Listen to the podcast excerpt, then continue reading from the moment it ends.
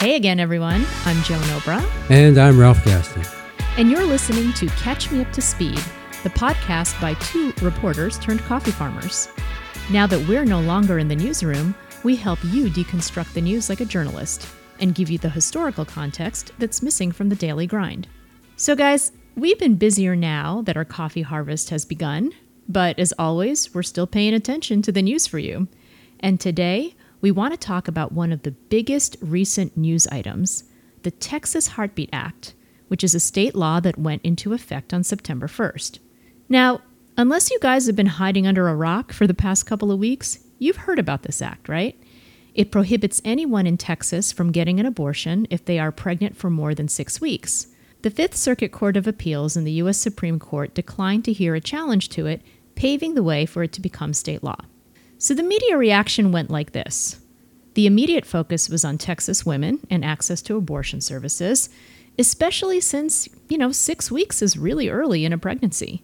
Many, many women don't even know they're pregnant at that point.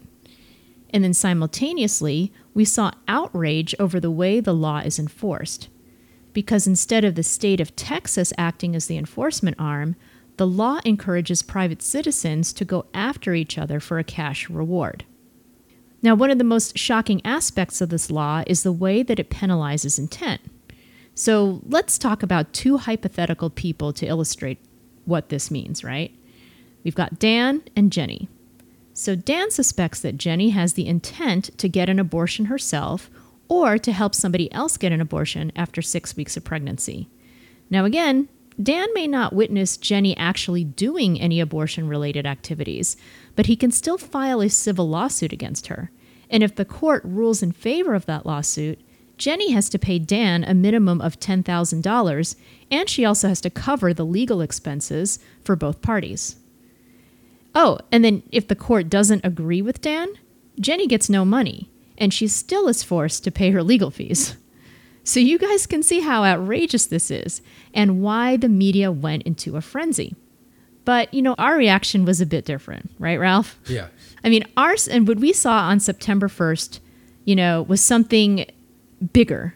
So Ralph turned to me and he said, This is like the Fugitive Slave Act of 1850. And then he went on to remind me that this style of governing not only existed during the slavery era, it ushered in Jim Crow. And you guys, when Ralph said that, I was like, oh shit, this is our episode four. Right, Ralph? Yeah, It, it, really was. This is what we talked about then. yeah. And so, do you guys remember the one called It Has Happened Here? Go back and listen to that one after this one, and you'll see why we immediately picked up on the broader implications of this Texas law. And it didn't take long for others to pick up on this as well. Uh, well credentialed historian Heather Cox Richardson made the same point in her Facebook post on September 3rd. She wrote The new anti abortion law in Texas is not just about abortion, it's about undermining civil rights decisions made by the Supreme Court during the 1950s, 60s, and 70s. The Supreme Court declined to stop a state law that violates a constitutional right. She also wrote this a state has undermined the power of the federal government to protect civil rights. It has given individuals who disagree with one particular right the power to take it away from their neighbors.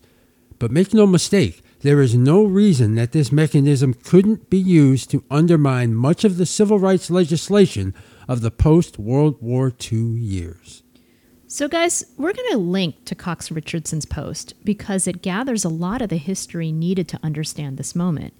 And in this episode, we're going to flesh her theme out with even more history and context because this is a really critical time. Understand, it was the federal courts and the U.S. Supreme Court that helped create Jim Crow and then to dismantle it. And that history gives us clues about what could happen next, not just with the new Texas abortion law but also with our civil rights, voting rights, and property rights. So, Ralph, let's start with a recap of the courts and this Texas abortion law. What did the Fifth Circuit Court of Appeals do here to help push this law forward? And then what did the Supreme Court do? Well, as we said earlier, this act makes any abortion in the state illegal after six weeks of pregnancy when, according to the state, a fetal heartbeat can be detected. So, because of all of this, the law was challenged in court by Texas abortion providers. Those providers lost their lawsuit in district court, so then they appealed the decision to the Fifth Circuit Court of Appeals. And from that point, things got very much unprecedented.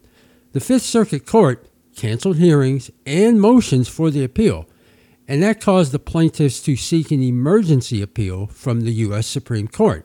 And the Supreme Court also refused to grant the appeal in a 5 to 4 decision.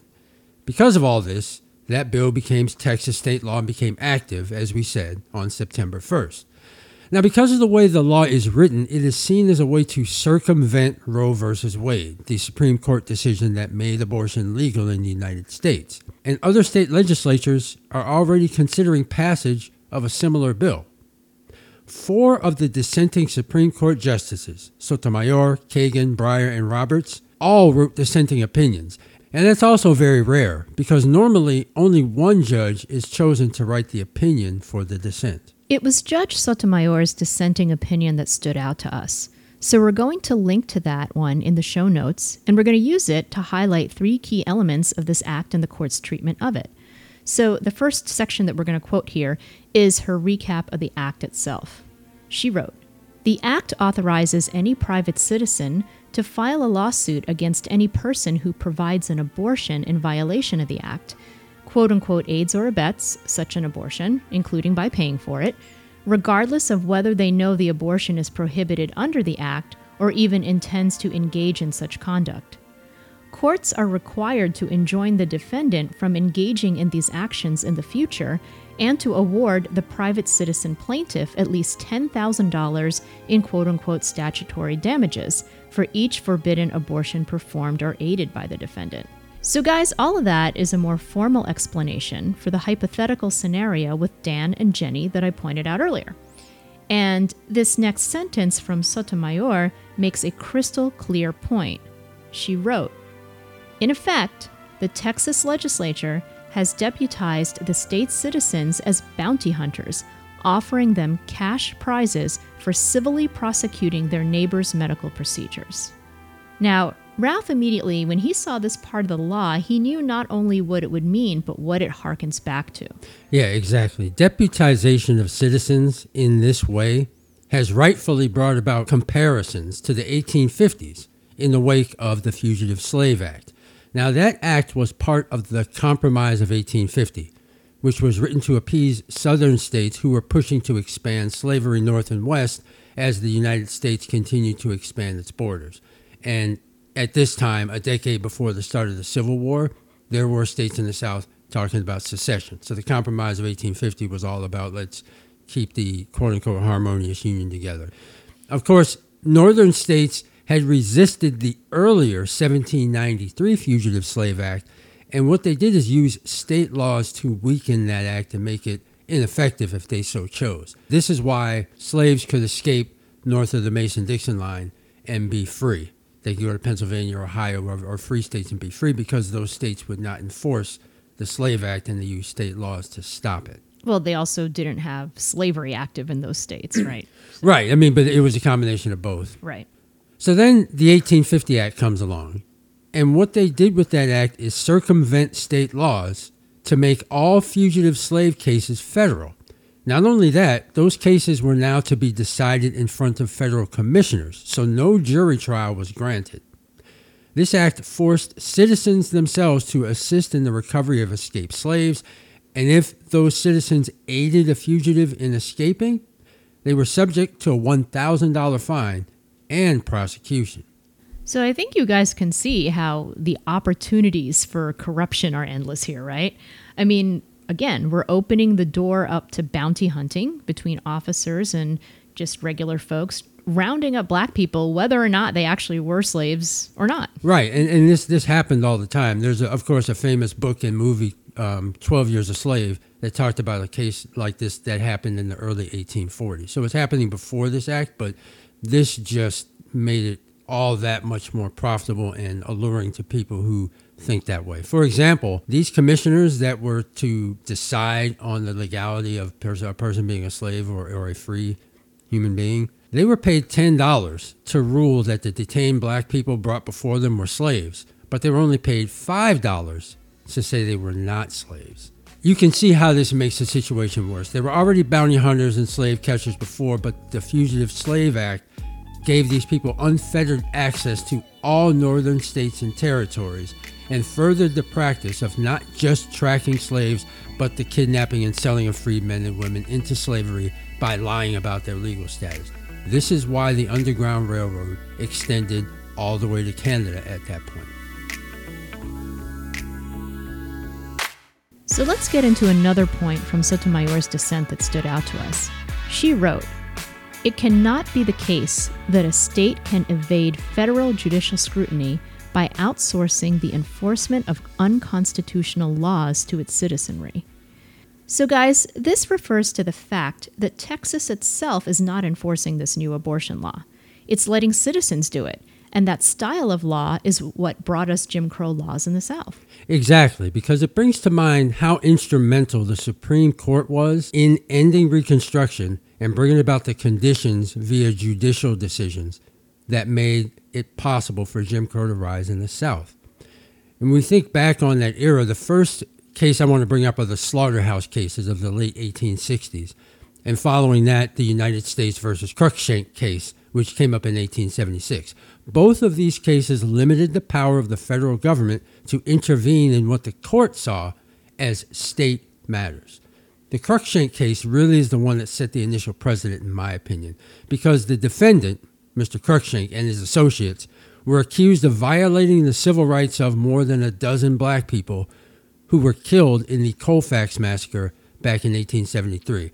So understand that before the slaughterhouse decision, the U.S. Attorney General at the time, under the Grant administration, had almost 2,000 prosecutions going on in the South, and he was using the power of the Enforcement Acts, which we also call the Klan Acts, as legal justifications for those prosecutions. But with Slaughterhouse and then the Cruikshank decision, the power of the U.S. Attorney General to use federal power to prosecute for people's rights in the South was pretty much gone. And it left black citizens to seek protection of their rights from state courts. And of course, the states were being taken over by the Redeemers in the South, so they had no one to turn to. So you follow up these two cases with the pivotal civil rights cases in 1883. It was a group of five landmark cases in which the Supreme Court of the United States said that the 13th and 14th Amendments did not empower Congress to outlaw racial discrimination by private individuals, which effectively overturned the Civil Rights Act of 1875. So you can see there with a, a, brief synopsis how these decisions paved the way for the Jim Crow era because it allowed the civil and voting rights of black citizens in the South to be attacked and curtailed. And the laws allowing this from voting restrictions to separate facilities by race were enacted state by state, year by year, leading into the early 20th century. And it's the connection between the state courts, the state law enforcement, and the private citizenry in those states, all working together, that helped enact those Jim Crow policies and made sure that those guilty of violating civil rights faced no determined challenge from federal courts or lawmakers until the post World War II era.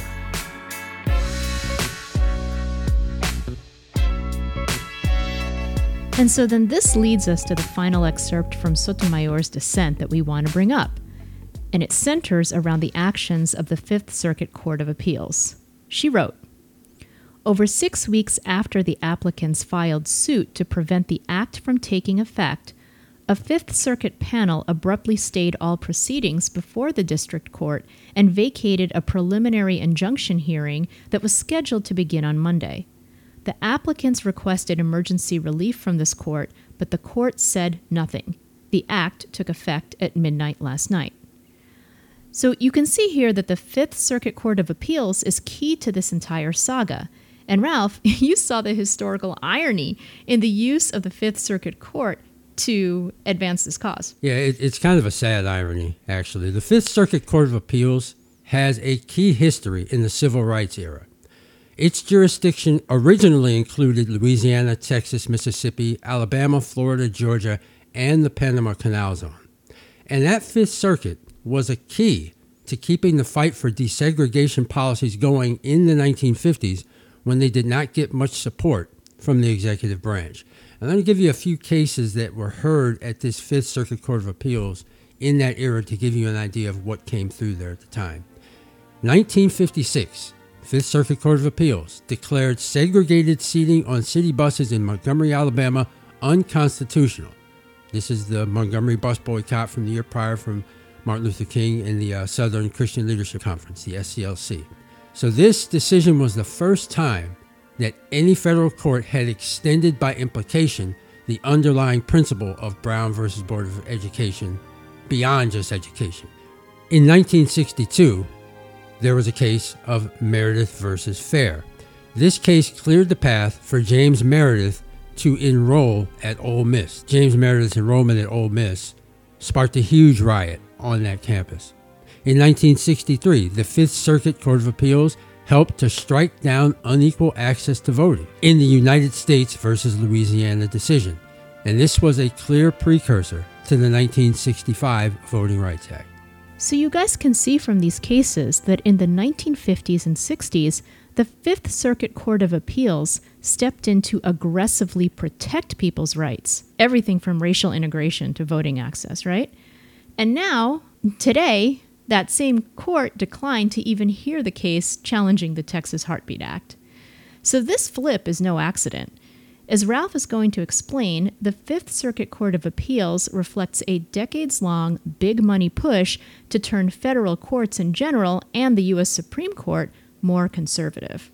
You know, the backlash against Roe versus Wade was key in the push for more conservative judges. Now, we're going to step back a little further in time to give you a framework of the overall history of trying to remake the federal judiciary. The reaction to desegregation which began after the Brown versus Board of Education decision in 1954, was another key point. This is the era when you saw segregationists saying impeach Earl Warren. So there was unrest growing with segregationists, and that was joining up with the unrest in conservative business circles from the days of the New Deal. Yeah, and guys, I know Ralph is kind of super condensing this piece here, but you remember the uh, Facebook post that we pointed out by historian Heather Cox Richardson, the one that she posted on September 3rd. Uh, that has a bigger description of what Ralph is talking about here. So we've linked to that in the show notes. You guys really should go and check that out. Right. So it's in this atmosphere that the Heritage Foundation was founded in 1973, which happened to be the same year that Roe versus Wade that decision happened at the United States Supreme Court. The Heritage Foundation was created by big business. Its largest donor early on was one of the three co founders, Joseph Coors. And if that name sounds familiar, this is the man who created the Coors beer franchise. The Heritage Foundation was against courts that they saw as activists against business, and they were very conservative against civil rights. They were pretty much with the segregationists. But, you know, they were looking to target the evangelical conservative community because they were looking for a base of support to separate themselves from older groups such as the American Enterprise Institute or AEI. So basically, what you're saying is is that if uh, the Heritage Foundation did not target the evangelical conservatives, they would have been too similar to AEI. Right, and they, they, they had no opportunity for real growth and impact. They were too small and new, whereas AEI had the business community already. They were looking for a way to be influential. They saw evangelicals as their way. And the Heritage Foundation did this and got into that community by pushing the abortion issue, which really hadn't been all that relevant in the minds of evangelicals in the early and mid 1970s. What the Heritage Foundation helped to do was use press printings, short movies, and direct discussions with evangelical leaders to make abortion a key wedge issue in the 1980 presidential election. And when Ronald Reagan won that election, it was a clear signal that their strategy had worked. The Heritage Foundation grew in money and power and influence during the Reagan years, and the political connections and strategies to remake the courts began to form and grow. And there's another group right here that I want to bring into the mix. That's the Federalist Society. The Federalist Society was formed in 1982. This was also an outgrowth of the Reagan Revolution era. Now, their focus was solely on the federal judiciary. They wanted their members to populate the judicial system from the courts to law offices. And how successful were they? Well, right now there are five Supreme Court justices who have ties or membership in the Federalist Society. Now, you guys may remember that we referred to the Federalist Society in episode one. You know, when we introduced the news tip about following the money?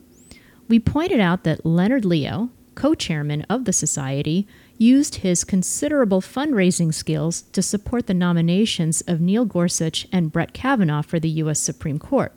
So go back and listen to episode number one as well, because that will give you some relevant information to what's going on today. Now, Kavanaugh is a good example of how the Federalist Society grooms potential judges from a young age. He joined the Federalist Society in 1988, right after graduating from Yale, Yale University as an undergrad, right? He then went to Yale Law School, clerked for U.S. Supreme Court Justice Anthony Kennedy, and then he worked on Ken Starr's legal team during the impeachment years of Bill Clinton. You remember that, the whole Monica Lewinsky thing Oh, yes. went on. How, how can we forget? Yeah, really. Um, then Kavanaugh, after that, worked for George W. Bush's administration until 2006, when Bush nominated him for the D.C. Circuit Court of Appeals. Then from there, he was picked to replace his former mentor, Anthony Kennedy, on the Supreme Court in 2018. This entire time, save, you know, for a short period when he was working for the Bush White House, Kavanaugh was a member of the Federalist Society. And while the Federalist Society was developing conservatives for the federal judiciary, the United States Senate was paving the way for them to be appointed. And this is the part of the story where we talk about the last 10 years and how important the fight to nominate and put judges on the federal bench during the Obama presidency really was. If we recall, President Barack Obama won his election in 2008, took office 2009, and he came in with what they usually call a clear mandate 59 Democratic senators, one short of a filibuster proof majority. So they have a lot of power there. But the Senate Minority Leader at that time, Mitch McConnell, was slowing down judicial appointments as much as possible. After the 2010 midterms, when Republicans took over the House of Representatives and the Democrat majority in the Senate shrunk, McConnell started outright filibustering judicial nominees all across the board, not just Supreme Court, but anyone in the lower courts, because by now Kagan and Sotomayor have been nominated and placed on the Supreme Court. And guys, I know that, you know, Ralph's doing a very short description of the fight around the filibuster here, but you may recall that in what episode was it now? I can't keep them straight. 10? ah, the, yes, episode 10, the history of the filibuster. Yeah. So while Ralph is uh, going through the filibuster very quickly here and how it applied to that particular moment in time, remember that if you guys have questions about how the filibuster process works itself, you can go back and listen to episode 10. This is why we do all these things. They're kind of like building blocks. And these are episodes that we're going to return to again and again as we continue deconstructing the news for you. So we left off where uh, Mitch McConnell is blocking any appointments to the judiciary because he is looking to hold this off as long as possible and leave these seats open with the hopes of regaining control of the Senate. Harry Reid, the majority leader at this time, finally grows tired of having the judicial appointments blocked. He uses what we mentioned in episode 10, the nuclear option, eliminates the filibuster for all federal judgeships and federal appointments below the Supreme Court. And from 2013 until the end of 2014, the Obama administration gets some judges nominated and placed in these empty in these open seats.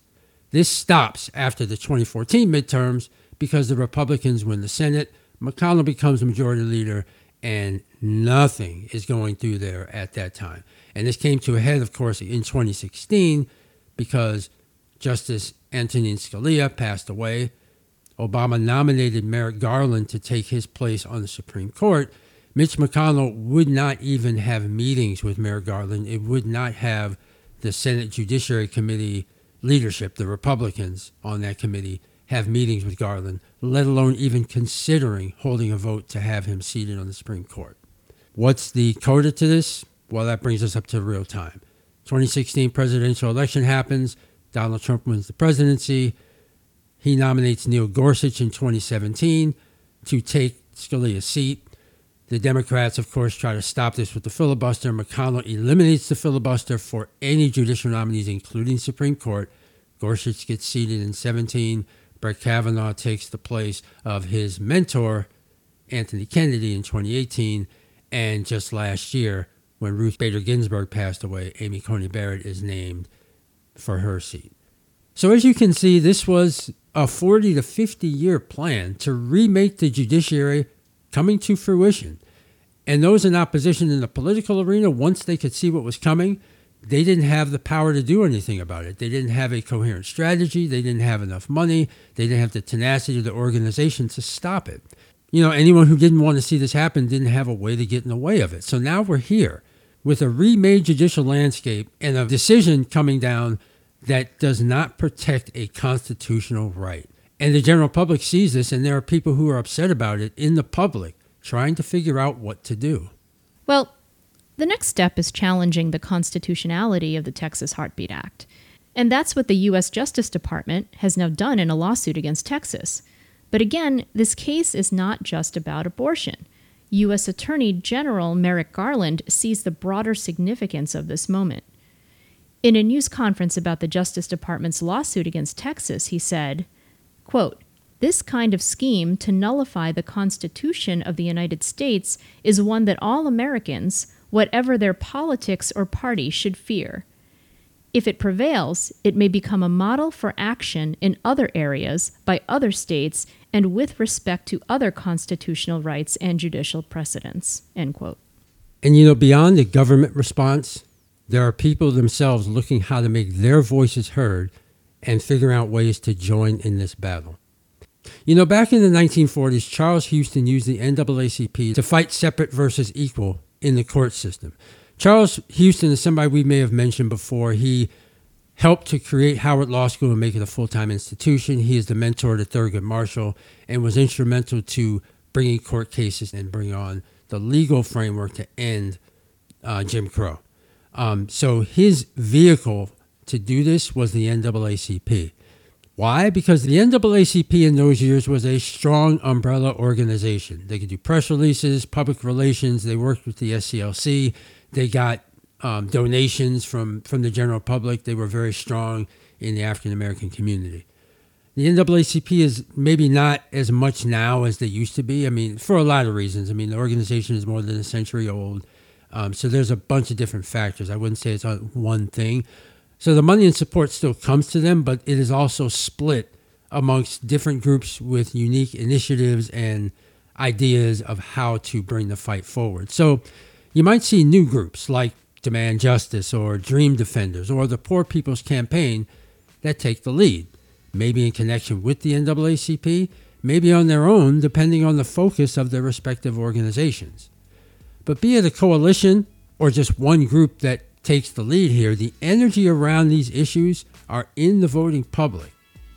Back in 1978, during the midterm elections of that year, the Heritage Foundation saw that their work with the evangelicals was starting to pay off on that election day, and it set the stage for the presidential elections in 1980. You might see something similar this time the 2022 midterm elections could very well be a key indicator to seeing what the public response is and where all that energy will lead. And guys, that's our show for today. Thank you so much for listening. And if you have a question about this episode or any of our past episodes, be sure to let us know, please. Drop us a line at hello at catchmeuptospeed.com and tell us something like, Hey, Ralph and Joan, can you catch me up to speed on A, B, or C? And please like and subscribe to the podcast, which you can now find on Apple Podcasts, Spotify, Google Podcasts, and more of your favorite platforms. And remember to give us a follow, leave a comment, leave a review. We want to hear from you. And follow us on Instagram and Twitter with at Catch Me Up 2 Speed. That's the number two. Catch Me Up number two Speed. And as always, thanks for spending time with us today. Talk to you again soon.